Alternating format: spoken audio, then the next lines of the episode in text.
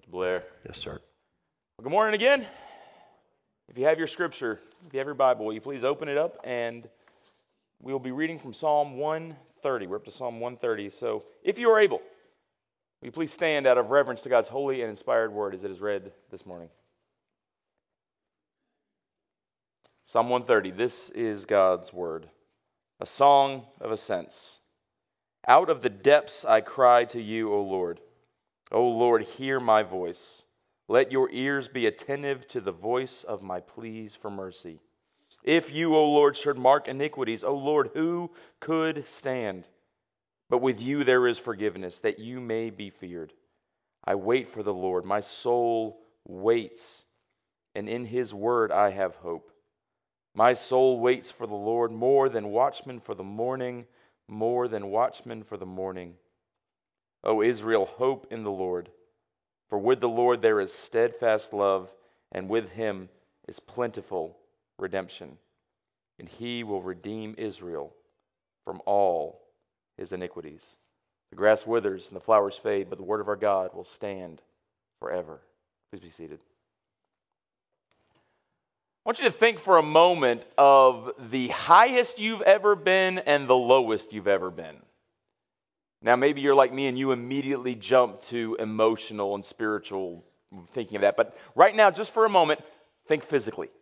What is the physically highest place you've ever been and the physically lowest place you've ever been in the world? Perhaps you've been as low as the Dead Sea. You've done a tour of the Holy Land, gone down to the Dead Sea, which is 1,400 feet below sea level. Maybe you've done some mountaineering. Maybe you've even done something like Mount Rainier, which is uh, 14,000 feet above sea level, or even uh, Denali up in Alaska, which is some 20,000 feet, or even the, the highest one at all, Everest. If you've done Everest, please talk to me. I'd like to hear that story. 29,000 feet. I've never done anything like that, but one time I did do a rainforest canopy zipline tour in Panama. Now, I don't know if it was really all that high off the ground. I know we were up in the mountains, I don't know how high off the ground we really were, but it felt really high. And maybe that's because I didn't really trust the, the quality of the harness and the ropes that were being involved here. I was like, does anybody inspected these or looked at them? Okay, no, here we go. Just zip you down. If you think of our planet as having some pretty extreme highs and lows, well, then you, would be right, right? There's about a 56,000 feet difference in elevation from the highest point of Everest to the lowest point, which is the Mariana Trench in, in the ocean. But to put some other perspective on it, uh, a scientist named Neil deGrasse Tyson actually says if you were to shrink the Earth down to the size of a billiard ball, it would actually feel to the human finger smoother than a cue ball. Those differences really aren't all that much. And when you look at it from that kind of perspective, the point is simply this depth and height are much more personal and relative to our own experience.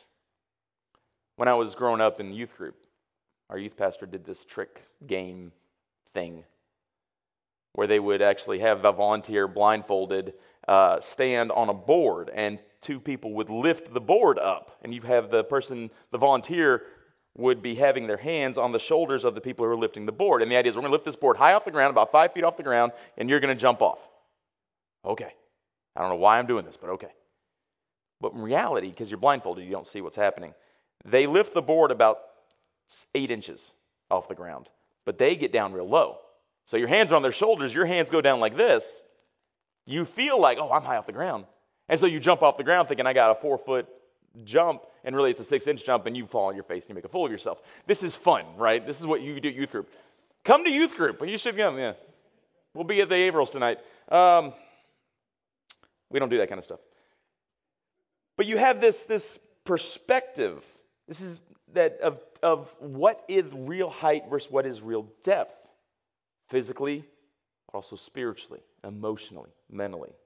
This is really even more true in spiritual and emotional heights and depths. Some things truly are hard to quantify and to measure pain, suffering, trials.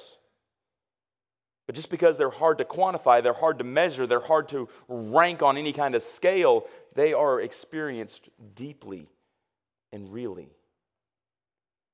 How do you rank a cancer diagnosis versus a job loss versus a family the loss of a family member versus a marriage in trouble versus a, a child that we can't seem to understand or get to?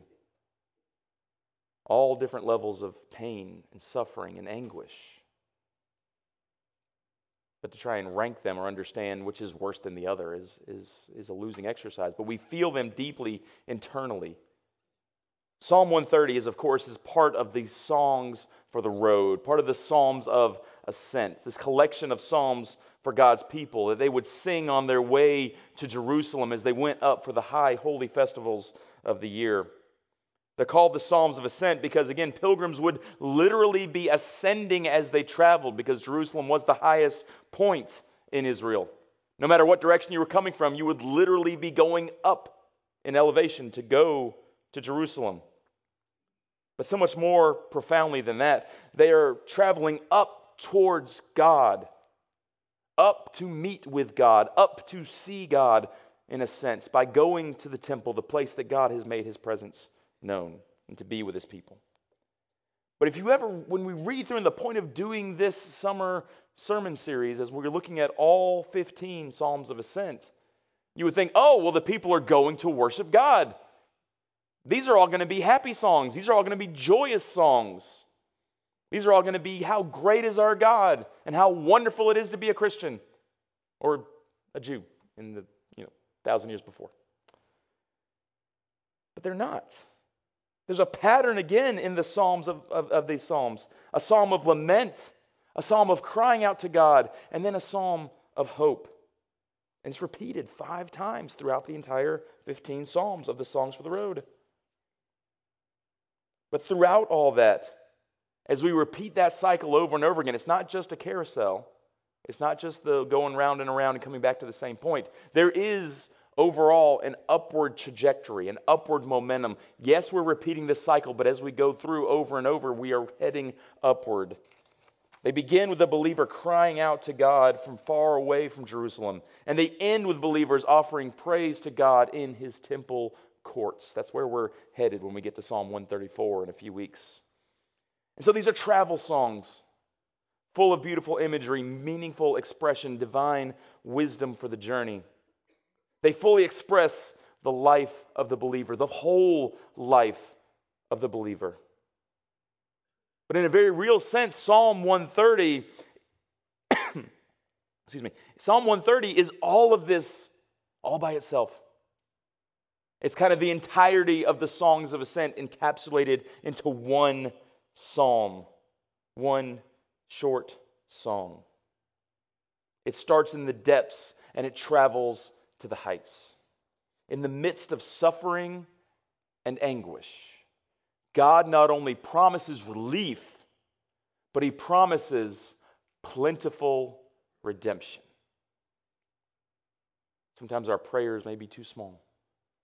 God not only promises relief, He promises, plentiful redemption. We're going to talk about that phrase, plentiful redemption, in a moment. At the end of The Lord of the Rings, Gandalf tells his hobbit friends as he is departing from them, his task is done, it's time for him to go. He says, I will not say, do not weep, for not all tears are in evil. I love that line. And here in Psalm 130, we have the full spectrum of crying, of crying out to God in four profound ways. We have a crying out to God, a cry for help, crying out to God a cry for forgiveness, crying out to God a cry for waiting, and crying out to God a cry for hope. So let's go through these one at a time. First off, we have in verses 1 and 2, we have a cry for help. Eugene Peterson, in the message, he paraphrases verse 1 of this psalm like this He says, Help, God, the bottom has fallen out of my life. The psalmist here is writing from a place of severe pain, distress, affliction of some kind. He's writing from the bottom. But from that place of suffering, the psalmist goes to God with it. He takes his suffering, he takes his pain, he takes his anguish, he takes the reality of that the bottom has fallen out of my life, and he says, I have nowhere to go with this but to God himself. I'm taking this back to God. But as he does that, there's no need for him to soften how things seem to him. There's no need for the psalmist to put on a brave face before God. There's no need for them to go to God and say, it's kind of it's kind of not ideal. And no, it's okay, it's okay. It's just it could be could be a little better. No, the psalmist goes to God and says, The bottom has fallen out of my life. Out of the depths I cry to you, O Lord. The lowest place I can imagine, the deepest part I can imagine being, that's where I am, and that's where I'm coming to you, God. The psalmist is honest with God about his situation. When we encounter suffering in our life, we have a few options. We can try to minimize it. We can try to say that the suffering isn't bad or really isn't there at all. And this is perhaps more of a Zen, Buddhist, Eastern religion type approach. The problem isn't evil, the problem is that we just don't understand. We see things, but it's not real. Or perhaps we can go the other extreme. We can overemphasize it. We can say something like, Our suffering, the suffering I'm experiencing right now, is the worst suffering that any human being has ever experienced in the history of humanity. No one has suffered like I'm suffering right now. So, therefore, there's no point in sharing it with anyone because no one could possibly understand, because no one's gone through what I'm going through. That's the other extreme. Or maybe we could we can internalize it. We can just bury it deep within ourselves, emotionally and mentally speaking, never truly opening up with anyone about it, God included. Or we can do what the psalmist does. We can take our suffering to God because God cares about us and He cares about our suffering. This psalm is modeling for us how to consider our suffering. When you find yourself in the depths of woe, as we sang earlier. Whether personally, in your family, at your work, in ministry, whether because of your own sin or because of the sin of someone else, this psalm shows us how to take all of that to God. In verse 2, we get two requests from the psalmist that God would hear the voice of the psalmist. Bigger than just the words. You ever got in trouble from an email or a text because the tone that you intended to send was not received by the person? And if you had just said it in, if you had, if they could have heard you say it, they would have interpreted it entirely how you meant. But because the na- nature of email and text, they misinterpreted what you were trying to say. The psalmist has that idea in mind, not with texting, of course, but he has that idea in mind. God, I need you to hear not just the words that I'm speaking, I need you to hear the tone of my voice. I need you to hear the emotion that is being conveyed in what I'm saying. Twice ask for that. Corrie ten Boom said, There is no pit so deep that God's love is not deeper still. Have you ever used the phrase or something to this effect? I feel like everything is falling apart. I feel like everything has just come unhinged. It's all coming off the rails. Why do we use language like that? Why is that kind of phrase, phraseology so familiar to us? And if you haven't said that exact thing, you've probably said something along those lines. And when I say it, you go, yep, I get it. I think it's because, as J.R.R. Tolkien, I'm going to quote Tolkien a couple times this morning. He said, he said this. Uh, he said, certainly there was an Eden on this very unhappy earth. We all long for it, and we're constantly glimpsing it. Our whole nature is at its best and least corrupted, its gentlest and most humane, is still soaked with the sense of exile. There was Eden. Genesis 1 and 2 and the first part of 3 is very real. Not just poetic, figurative language, it's real. And we long for that again. We long to go home in that sense. We long for Eden. We long for the way that we were created when everything was working as it ought, when everything worked together as it's supposed to, what the Bible calls shalom, peace. Everything working together as it's supposed to work. full integration, everything working as it ought. But of course, the root of the problem is sin. Suffering is a result of the fall. We experience suffering because of sin. Sometimes it's because of, again, my own sin that I experience suffering. Sometimes because of our own individual sin. Sometimes it's because of the sin of other individuals in our lives. Sometimes it's because of sin on a larger scale. There's a band in 20 something years ago called Lit. They had a line that said, It's no surprise to me, I am my own worst enemy. But to deal honestly and fully with suffering, we must deal with our sin, which leads to the second cry of this psalm This is a cry for forgiveness that we see in verse 3 and 4. Just as with suffering, in dealing with our own sin, the psalmist is open and he's honest with God. There's no bargaining attempts. All right, God, if you get me out of this, I promise I'll never do it again. There's no minimizing his sin, going, all right, God, I, I know I broke a rule. Is it really that big a deal? Is this really a big deal? It's, it's, not a big deal, right? It's a small one. I've done, I've, yeah, okay, I've broken a few rules. I've broken several rules, but really, is it that big a deal? No. Psalms doesn't do that. No bargaining, no minimizing, no blubbering. The psalmist recognizes in this rhetorical question of verse 3 that uh, in our sin we cannot stand before God. If you, O God, should mark iniquities, O Lord, who could stand? We are doomed. As it says, as Paul writes in Romans 3:23, for all have sinned and fall short of the glory of God. So what's the answer? It's what Blair read for us earlier.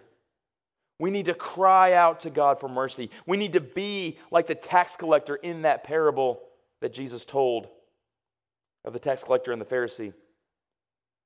Remember, how did the tax collector pray?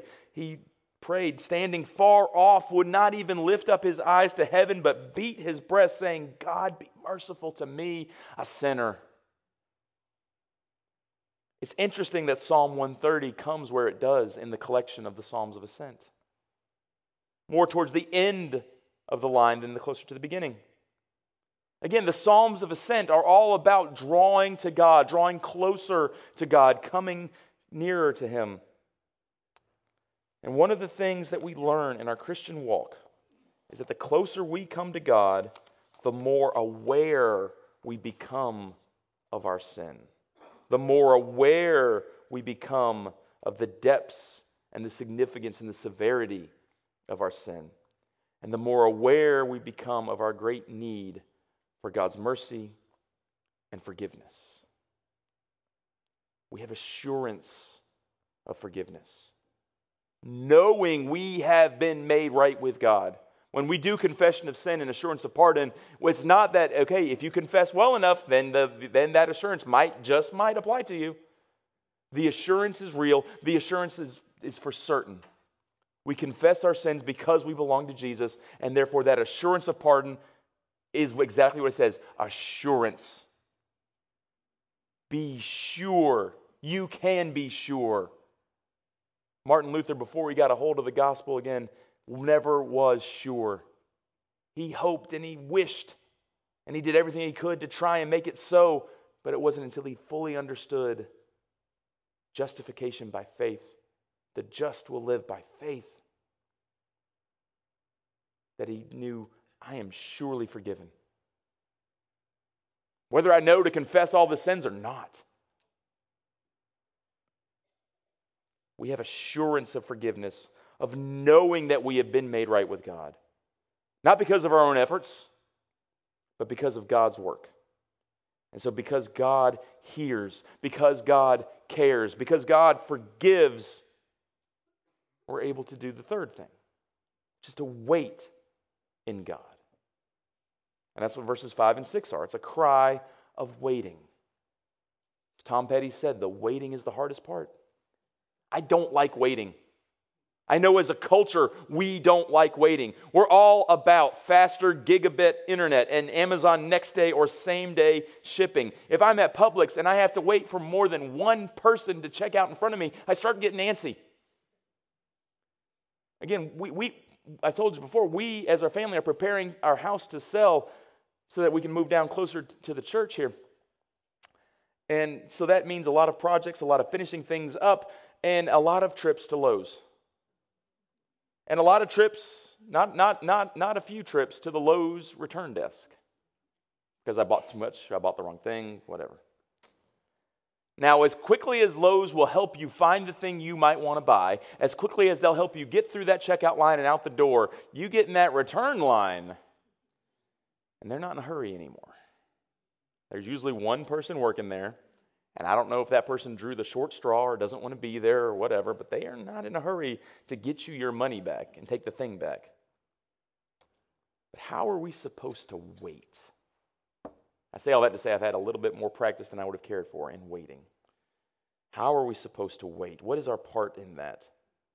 From the first stanza, we cry out to God from our suffering. And from the second stanza, we cry out to God for forgiveness. And we remember that we're forgiven and there, there's no gap between us and God. But when we get to the waiting part here, what are we supposed to do? Well, the psalmist gives us a picture. He paints this picture of, of a watchman. Then the watchmen were the people that would sit on the walls of the city. They would look out and they would declare to the city, to the army, to the kings, if there's trouble on the horizon. If an invading force is coming, if another army is marching in, if there are bandits or marauders trying to sneak in, they were the people who helped the nation of Israel, or whoever walls they happen to be on, be prepared. They would help the people be prepared for what might be coming. And I would say this back to you if you are in a season of waiting, if you're in a season of waiting right now, if you're waiting on God to do something, you've been praying for something to happen in your life, you're in a season of waiting. Wait as the watchman waits. Take up this disposition of a watchman. But here's the trouble with being a watchman the watchman gets to sit and they get to look and they wait and they anticipate what's to come, but they don't control what's coming. Waiting for the Lord is much the same. The object of our waiting, God Himself, is crucial. We're not waiting for something specific to happen so much. We think that maybe we are. We're waiting on God to provide that job. We're waiting on God to provide that healing. We're waiting on God to provide the restoration in whatever relationship we might be thinking of or whatever it might be. But really, what the psalmist is saying, that might be true, but it's secondary. Really, what are we waiting on? We're waiting on God Himself. All those other desires really cannot be met in all those other things. Those desires can only be met truly in God Himself.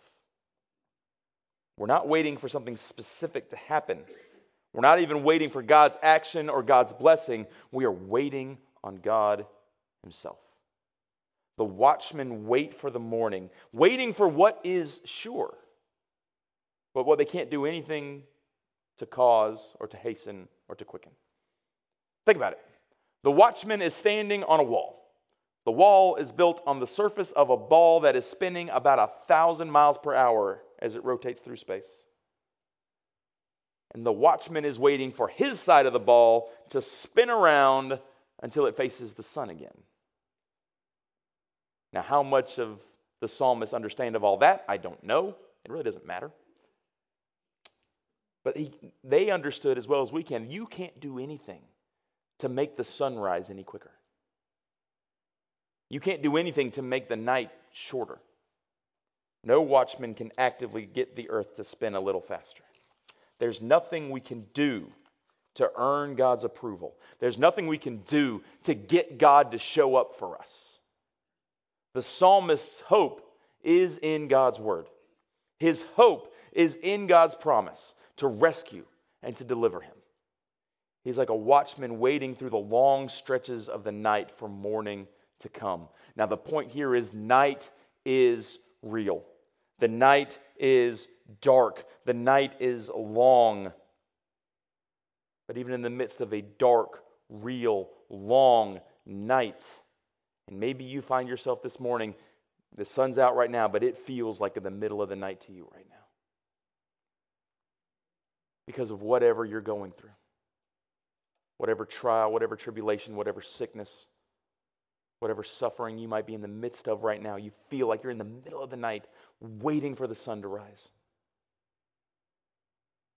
This is what the psalmist was thinking.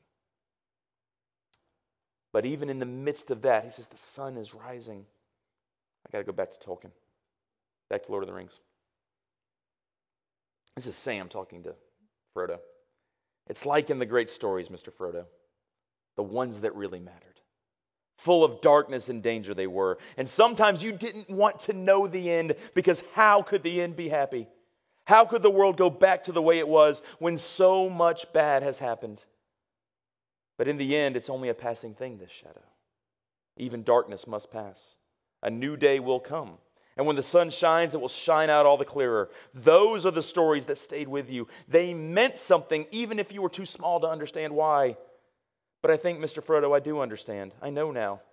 Folk in those stories had lots of chances of turning back, except they didn't. They kept on going because they were holding on to something. We are holding on to something. We are holding on to God Himself. We're holding on to the fact that God Himself has promised Himself to us, is with us, has assured us, and so we wait in hope. We wait in hope. And we wait in hope because we wait knowing that God is coming. O Israel, hope in the Lord. And that leads us to the final cry, which is verses 7 and 8, which is a cry of hope. We all long for hope. We all need hope. We just spent a week, a team of 11 of us in Atlantic City, and we had the chance to do a variety of ministry, a variety of missions, and hear from uh, multiple pastors and ministry leaders about inner city ministry. And we, one pastor, uh, pastor named Pastor um, McCoy, Pastor McCoy, we went to his church in the middle of, of really the heart of Atlantic City. And he's talking about the thing that people need the most is hope. It's hopelessness that is the real issue. That is manifest in so many other ways through, through the, the uh, job loss and crime and drugs and things like that. But really, it's the hope. And that's what this psalm is getting to. We need hope, but we can't just jump straight to hope. You can't just jump in and say, okay, uh, jump in verse 7 and 8, and that's all you read. If that's all the psalm is, we've missed something dramatically. We can't just jump straight there. The psalm walks us through this journey from the depths of suffering to sure hope in God. But even then, we can't just go straight from verse 1 to verse 7. Out of the depths I cry to you, O Lord, O Israel, hope in the Lord. It doesn't work. We need the full journey from suffering to crying out to God to repentance and forgiveness to that sure waiting for the Lord. And then we get that phrase in verse 7. O Israel, hope in the Lord, for with the Lord there is steadfast love, and with him is plentiful redemption. What is plentiful redemption? This is this rich and full expression, and is actually used nowhere else in Scripture. This is the only place we get that phrase. At the climax of this prayer that the psalmist is praying, this deep, penitent prayer, he sums up the teaching of the entire psalm with this powerful phrase plentiful redemption. Waiting on the Lord for his steadfast love just is an aspect of that. God's covenant love and faithfulness are promises in which we can hope. Again, that word has been corrupted in our language, I think, more recently. Hope, we, we tend to equate hope with wish. I hope something has happened, same as I wish it would happen. It'd be nice if it happened. But hope, as the Bible uses it, is to look forward to something that is sure, to something that is guaranteed, to something that is promised. God's covenant love and faithfulness are promises in which we can hope. This lifts us up out of the pit, out of despair, as we realize that God's character, rather than our need, is the ultimate basis of our standing with God. John Calvin comments, he says this It is not to be doubted that God, who has it in his power to save by multiplied means, will prove himself the deliverer of the people to whom he has chosen. Plentiful is the redemption of our Lord. And so his salvation goes beyond even the cleansing of our souls. Salvation is not, and redemption is not just dying and going to heaven. That's part of it. But if that's all you get out of the gospel, you've missed a lot. Plentiful redemption is a redemption that heals broken relationships, transforms societies, and will ultimately renew the entire cosmos. The entire universe will be made new. The new heavens and the new earth of Revelation. We cry for help because suffering is real. It's not made up, it's not only in our heads, but suffering also shows that things are not right. It shows that I am not right. It shows that I need forgiveness. I need to be made whole. I need to be redeemed. So, therefore, we're able to wait in the midst of suffering because we have hope that that redemption is coming. That redemption is not just a far flung future thing, but that redemption is real and it is happening. It's at the end of this journey that the psalmist is able to turn outward. The entire psalm is not just about him and God, well, actually, I'm sorry. The entire psalm is just about him and God until you get to the end, until you get to the last stanza, seven, verses 7 and 8. Once assured in hope, the psalmist is now able to turn outward and address others and encourage them in the truth that he has discovered or perhaps rediscovered. Pastor and evangelist D.T. Niles said, Evangelism is beggars showing other beggars where we found bread. The Christian message is a message of hope. Is there hope for the hurting? Yes. Is there hope for the helpless? Yes. Is there hope for the sinner? Yes, yes, a thousand times yes. Those who wait on the Lord wait in hope. Life is full of waiting, but God will never disappoint you. With the Lord is unfailing love, and with the Lord is full, plentiful redemption. As sure as the morning is coming, his redemption is in process, is coming, is real. When we cry out to Christ for mercy, he will hear and he will answer. Christ has never turned anyone away who cries out to him. You may be sunk under a load of sin that you can't even bear to face. You may be crying out to God now from the depths, but God is full of love and mercy. He will hear your voice and he will be attentive to your prayer. This is the message of the cross. Out, the, the, the, the psalmist was looking forward to this plentiful redemption. That plentiful redemption is accomplished fully in the cross of Jesus Christ that through his perfect life, sacrificial death, and conquering death in his resurrection, Jesus has conquered our worst enemies. Hope is not an abstract idea. Hope is something we look to the cross and we know that death and sin are defeated enemies. And because I am in Jesus, my sin is paid for. The death I deserve to die has already been died. Death is now in its grave where Jesus left it. No matter how bad your situation, no matter how deep the pit, God's love is deeper still. He proved it with the cross, He proved it with Jesus. And He will rescue from the depths those who wait on the Lord, wait in hope. Let's pray. Heavenly Father, Lord, we pray that you would be giving us that hope, that we would be understanding more and more what it means to hope in you. Lord, we know what it is to cry from the depths. Some of us may be there this morning. But Lord, you know, we know that no matter how deep our despair is, it's not too deep for you to reach down to us. We have no hope of climbing out of ourselves, but we know that you can grab us. You do grab hold of us, you pull us out. You proved it at the cross. You proved it with our Savior, Jesus Christ. Lord, we pray that we will live for you and serve you now. In Jesus' name, amen.